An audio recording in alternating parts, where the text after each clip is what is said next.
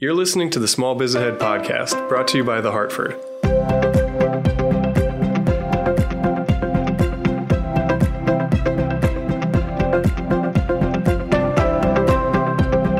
Hello, everyone, and welcome back to another episode of Small Biz Ahead, the small business podcast presented by The Hartford. This is John Adakonis, and I am joined by my co-host Gene Marks. Gene, how you doing? John, not that great actually. I rolled my ankle playing squash the other day, and uh, people can't see me, but I've got like an ankle brace, which I'm going to put on as you guys are talking. Um, it, it blew up to like the size of a baseball. It was, you know, but I didn't break anything. So, but anyway, no, not that great. Okay. I'm getting better, but not that great. Okay. Let's leave it at that. You have your conversation with Chelsea. Well, we're here to focus on the future, I guess. Um, we are joined today by Chelsea Paulson. Chelsea is with a company called Keystone Group International. She is the chief strategy officer there, and she's here today to talk to us a little bit about how to think of a cultural strategy so you can retain talent during the great resignation. So, Chelsea, how are you? I am doing better than Gene, I guess. I have no injuries to complain about, so I'm I'm doing well. Yeah, just be careful out there, Chelsea. All right. I will. I will. Look at the squash and the skiing. Okay. Yeah. now, Chelsea, and you're you're based in Minnesota. I am. Yes. Yeah, so you're having a good week. Twins have had a good weekend. Yeah, Twins. We got wild hockey that's doing well. We got yeah, we're we're uh, not anticipating the football season coming up, but we're doing okay right now. Timberwolves are doing well, so we've we've had some successes as of late. there you go. Yeah, I actually I w- was able to catch the Red Sox and Twins game yesterday, and yeah. disappointing for a New Englander, but yes. good if you are from the Minnesota side there. Awesome. Well, Chelsea, thanks so much for joining us. I'm excited to get into the conversation. So, you know, as you know, and as all of our listeners and everyone probably in the world, the great resignation, I feel like, is a new buzzword that is not going away. Um, a lot of conversation about, you know, I think what the future of work looks like, what expectations are from employees, what employers should do, kind of under this lens of of how COVID, I think, has impacted and probably, you know, safe to say, accelerated a lot of things we've seen going on. Um, you know, as managers of people and builders of businesses for a while. So really keen on on getting a little bit of your insight there. But maybe to start off, you know, we can just talk a little bit about who you are and your background and, you know, what you guys do over at Keystone. Sounds good. So, my background is in human resources. So, I have 15 years of HR experience. Uh, there was a lot of things I loved about HR, and there was a lot of things I, I, didn't love about HR. What I did love was the cultural aspect, the leadership development aspect, connecting with people throughout the organization, helping them understand what it was that they wanted to be when they grow when they grew up, and then helping them get there the other thing about my organization is that we were an employee owned organization. So we had an awesome culture. And I got to really help enhance that and kind of drive that feeling uh, in the organization. So I did that for many years, loved it, loved my company, but then just realized that there there's more that I wanted to be doing and more of an impact I felt like I could have around leadership and around culture. And so I found Keystone Group and a few years ago and the the whole focus at keystone is really the the intersection of human needs and business needs. And so what we do is we play right at the intersection of those and we really help leaders think about you know how do we how do we think? How do we act? How do we interact in new ways so that we can scale our businesses in a way that's fun that's engaging where people want to show up to work they want to be here. And so it's it's really focused on growth and scaling businesses but in the right way that's focused on both what people need and what the business needs.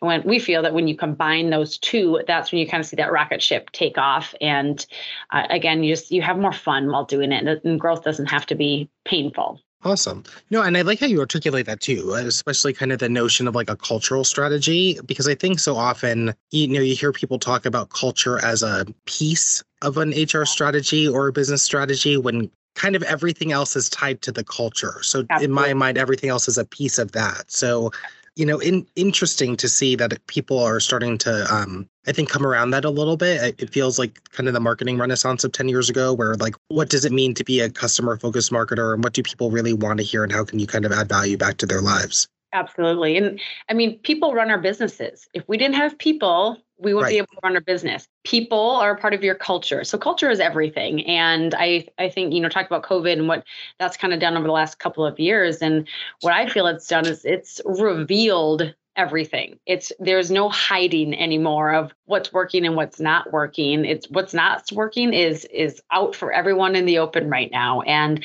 it's actually accelerated our business because people are saying, oh, culture is important. We thought we had a good culture, um, but now over COVID, we realize we don't. It's like, well, no, actually, your culture wasn't that great before right. COVID. Culture just revealed COVID just revealed it and made it become a lot more apparent to every every person and every leader in the company. So maybe we go there because I think a, a, lot of times people think about like culture or cultural perks, right, as workplace perks, like mm-hmm. the beer fountains, like the kombucha on tap, ping yeah. pong breaks, like nap pods.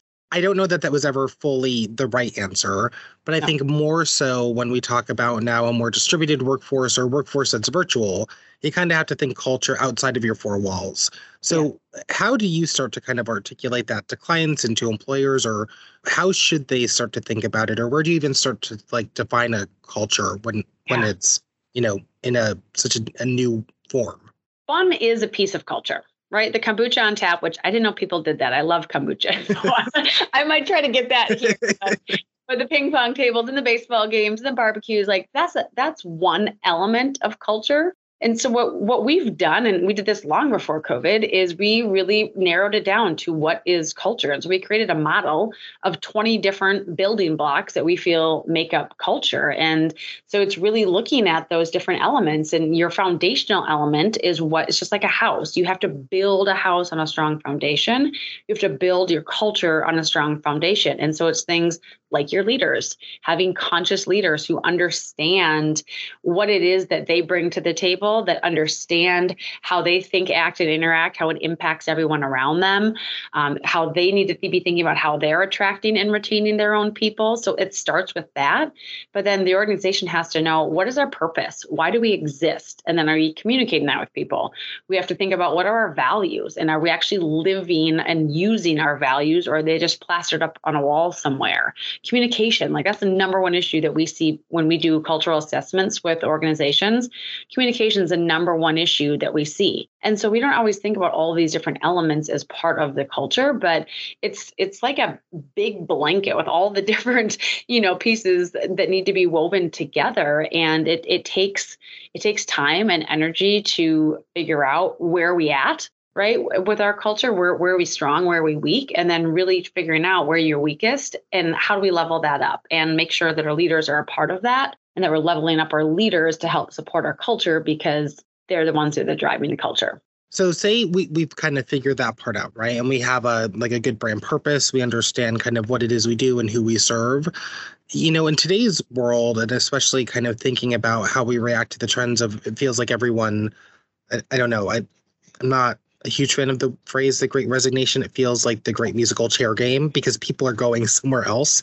Yeah. um like how do you make yourself a desirable C you know how how are the people who are doing it right kind of showing up to potential talent pools or how are they preventing people from from wanting to look elsewhere you're right. Like we don't like using that term, the great resignation either. It's about the great attraction, the great retention, right? What are we doing to help support the people that are with our organization? What are we doing to attract them? And so some of the things that we're seeing um, our clients do is uh, kind of alluded to this, but starting with the leaders and making sure that we're assessing our leader gaps so that we can help fulfill those and level up our leaders leaders really leaning into their employees and asking them the questions, right? Not feeling like we have to have all of the answers for everything because we don't, but using our employees as as a knowledge base and as as a resource to help solve issues. And when, especially our top performers, when they feel like they're able to add value, they're able to lean into their purpose and use their skills more, they're going to want to stick with the organization. And so it's really more about creating that that team atmosphere building relationships helping people feel like they belong. You know there's this whole movement around de and i as well and I, I, think that's that's great but at the at the core of that is belonging. And do they feel like they belong in the organization? And so those are some of the things that we've seen a lot of organizations focusing on along with you know my background again is hr it's it's really thinking through that HR is a is a team effort, right? When you're trying to recruit, that's not just the HR department or the HR leader who owns that. Everyone in the company owns that, and especially the leaders. So, helping to really support our leaders in a way so that they can be the recruiters for the organization, give them the tools that they need to be successful with that, help them be, you know, active on LinkedIn and, and so forth so that they can be recruiters for the company too and not just have it fall all on HR because there's just there's too much to be done. We used to get, you know, 100 resumes for one opening and now maybe you're going to get 10. so we need to be actively seeking out candidates that rather than just sitting here waiting for them to show up. Um, and the other thing I see clients doing is they're not trying to find this unicorn that's going to fit all of the qualifications and all the aspects that we think that they should fit. They're looking more for people who can contribute to the culture and then we can train them up with the skills that that they need um, which is very different than a cultural fit right a cultural fit is you need to fit into exactly what we have laid out here and what we're talking about is let's have someone who contributes and adds to our culture rather than has to fit into this specific mold it's interesting because we've had a lot of conversations about that you know gene i feel like with with other guests and just even probably in our own lives and I've noticed a big shift to looking for the right, I guess I would call them like intrinsic values mm-hmm. as opposed to kind of like demonstrable skills when you're kind of talking about talent. So, like if I was hiring someone to be on an advertising team, right? Like I don't know that I'd expect you to have tons of media buying experience because depending where you are, that might not be the case. But I'd want to really figure out like, are you intellectually curious? Like, can you think differently? Like, what are those things in life that kind of show that you can break through? Because that's what you'd be charged with, right? And it yes. feels a little refreshing because it feels like people are finally starting to get past the experience into the the things that make someone uniquely qualified or to your point able to add value to a role that they historically might have kind of shrugged off. Absolutely. And it's a lot about resiliency when we're looking for candidates. We want people who are resilient who can learn new things who have a growth mindset.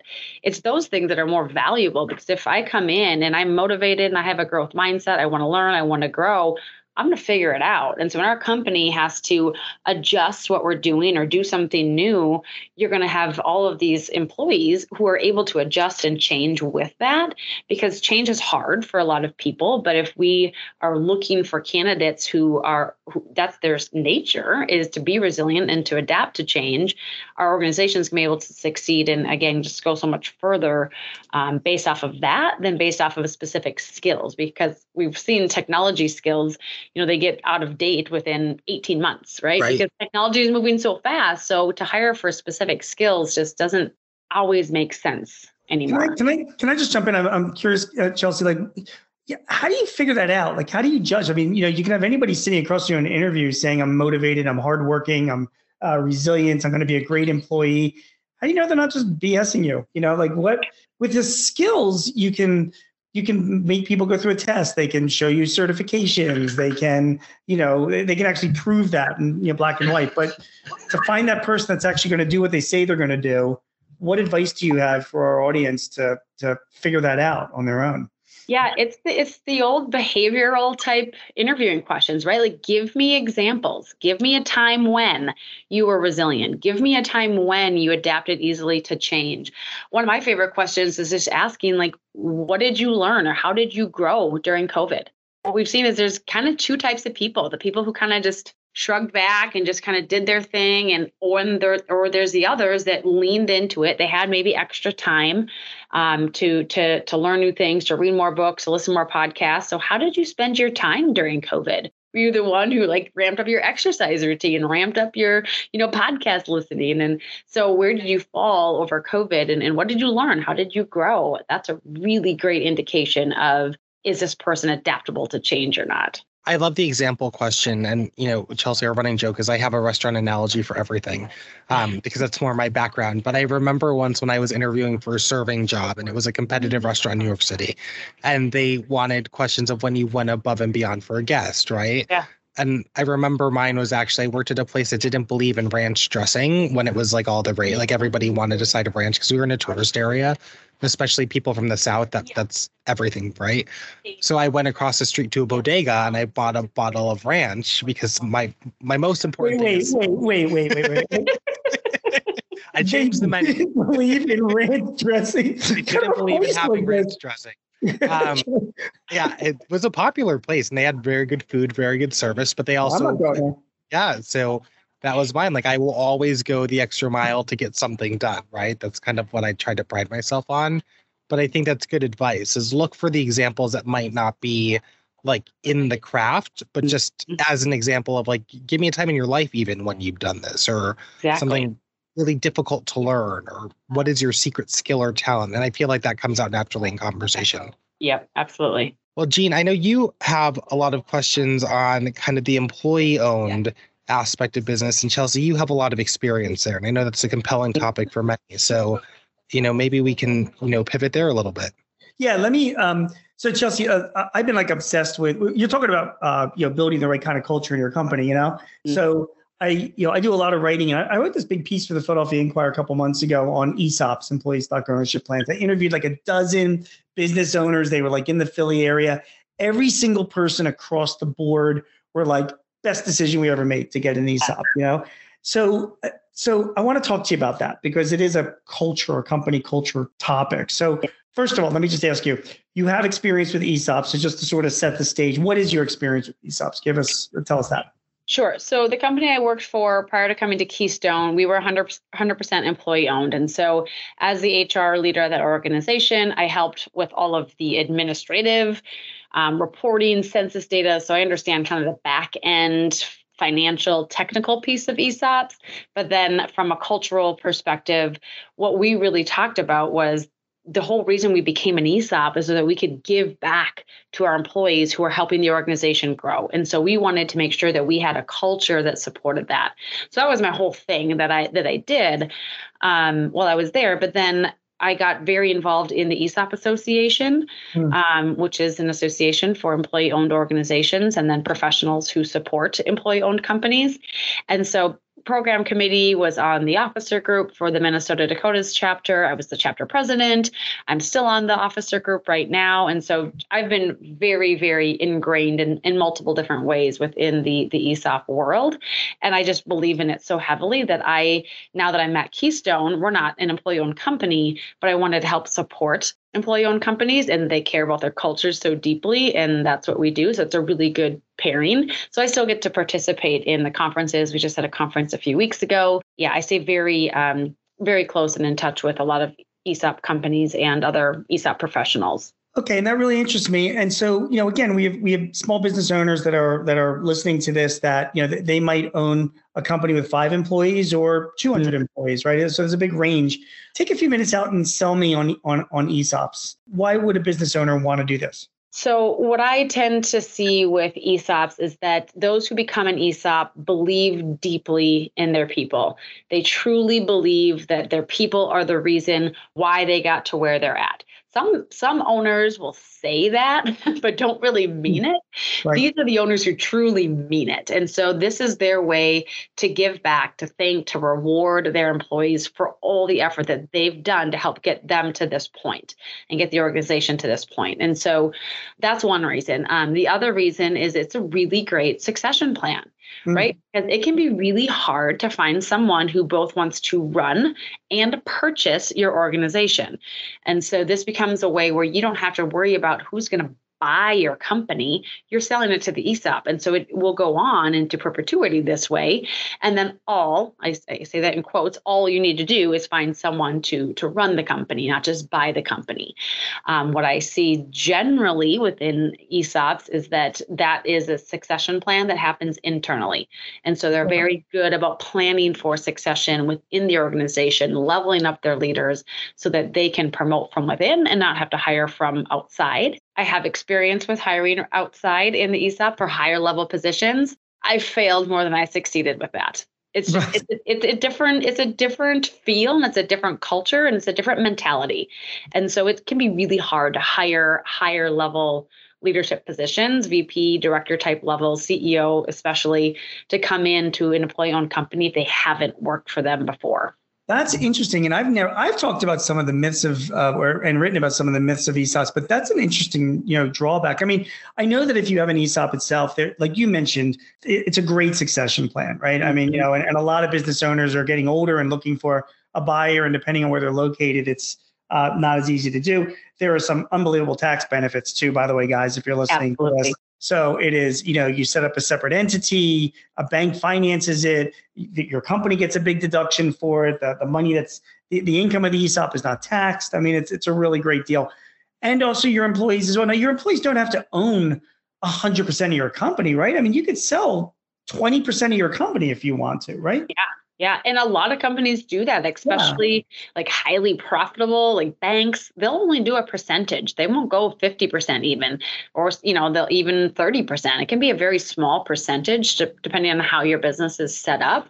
Right. But what we see happen with that is that people then feel this sense of ownership and so they were they were working their butts off before but now they feel like they have more skin in the game and so they want to work harder they want to be more efficient more productive with their time because they know that they're going to they're going to get back what they put into it.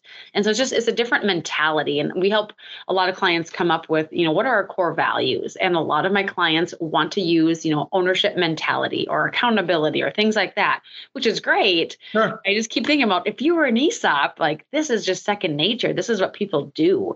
Um, so it's just kind of a it's a different way of thinking. Um, there's a lot that goes into it, but certainly worth considering if um, you're looking for a succession plan. It's it. John, John, you want to say something? Yeah, well, it's interesting too, kind of your comment on on the ability or the desire to work harder, because I think mm-hmm. about you know, especially for service reliant businesses, there's probably a lot of things that you try as an owner or kind of founder or even general manager to kind of get staff to do that feels superfluous or extra that just want mm-hmm. you know it's, mm-hmm. it's the headache thing and i i wager I don't have any math or science to back this up. You know, Chelsea, you probably have a professional opinion on it, but those are the things that are probably more likely to kind of be adopted by people who feel like they have a skin in the game, right? So it's that little extra differentiator where it feels like a pain request if you're a staff yeah. member, but it feels like this is what makes me different if I'm a leader, right? So I do wonder if that just kind of helps the little edge to make you stand out. Well, and you talk about, you know, issues with attracting and retaining employees. Yep. Talk about a retention tool, right? And an attraction tool. Yep.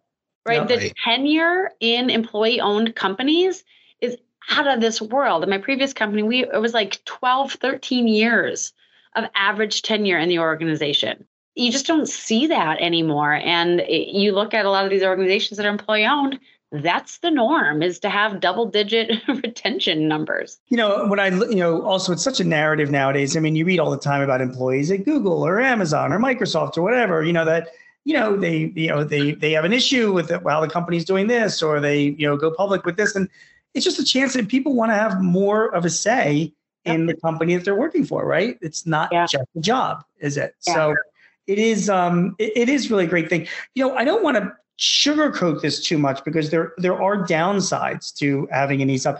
You mentioned one that was really interesting that I've never heard of before, but it makes complete sense, which is uh, and you've had experience with is recruiting people, you know, executives in saying, "Hey, we're an employee-owned company," and executives like, "That's not something that I right," because I guess an executive comes in saying, "I'm the boss."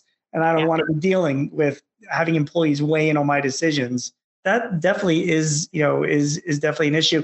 Some other issues that i just wanted to ask you about i know particularly some of my own clients they would have an issue maybe sharing some of the information about their company. You know they're a privately held company. Do you how do you address that or what recommendations do you have other than just suck it up dude and do it yeah well a lot of organizations that are esops follow the open book management philosophy and so they like at my previous company for the longest time we literally would show everyone the p&l statement they could see every single wow. line wow. for organization until we got the feedback of I don't look at P&Ls except for when you show them to me. I have no idea what you're what you're talking about. So then we kind of, you know, simplified it and put some right. beautiful colorful graphs together to give them the highlights. But there's some ESOPs who who don't show a lot of information, but it's, you know, what are what are the key drivers of your organization? Is it your sales metrics? Is is there a percentage that you can give them? Is there an increase that you can show them year over year, right? It's just or month over month, quarter over quarter, whatever it might be.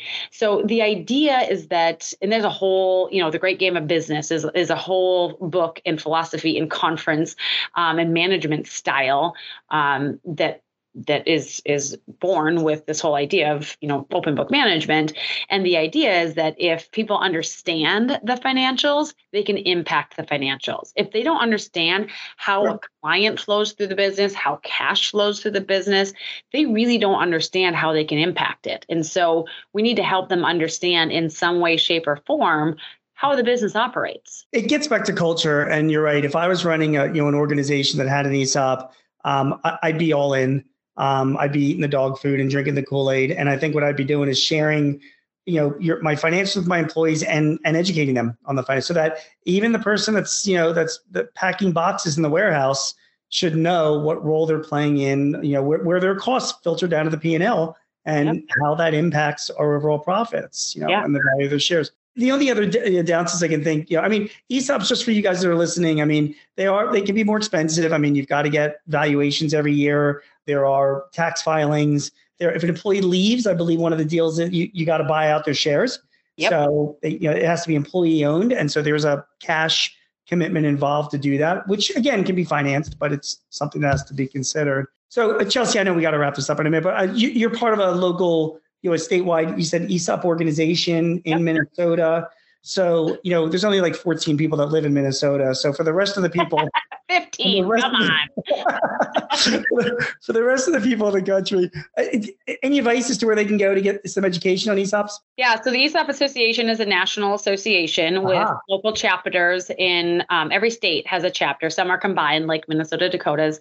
Um, so that is an excellent resource. Um, the NCEO, uh, the National Center for Employee Ownership, is another resource online that you can go to along with the mm-hmm. Employee Ownership Network, EOX, is a, is a whole um, association nonprofit that got started specifically to help businesses who are considering becoming an ESOP think through that. The NCEO and the ESOP Association really are for companies who are already ESOPs, but there's a lot of information still on there. But the EOX is a is another resource if you're contemplating um, becoming uh, an ESOP. Chelsea Polson is the Chief Strategy Officer at Keystone Group International. Chelsea, thank you very much for joining us. And John, do you have anything else that you would like to add before we let Chelsea go? The only thing that kind of sticks out, you know, Chelsea, I really like the the comment on kind of teaching people how the business makes money, because I think especially as as we're all kind of thinking about talent strategies, there is this kind of innate focus that that I think sometimes gets overlooked on the ability to train um, people, especially if you're kind of looking at that you know value based or kind of like internal skill set right? So the more you're looking for someone's ability to do the job i think sometimes you have to be able to teach them the craft and specifically the business right? So they can kind of bring their best thinking to your actual business challenge. So um, i think that was a really important point just to kind of to highlight. But yeah, I think, you know, it was a great conversation and, and really appreciate your perspective and just want to thank you so much for spending time with us today. Hey, everybody, you've been listening to the Hartford Small Biz Ahead podcast. My name is Gene Marks, and along with John Adakonis, we want to say a big thank you. If you need any tips or advice or help in running your business, please visit us at smallbizahead.com or sba.thehartford.com. Thanks for joining us, and we will see you again next time. Take care.